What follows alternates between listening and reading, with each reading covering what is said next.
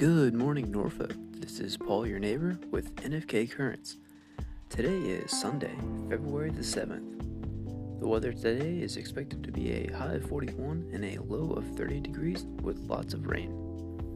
Let's jump right in and check out today's events. The Caffeinated Yogi Coffee Company is hosting yoga and brunch over at the Stock Pot in Norfolk. That's starting at 8:30 a.m. today.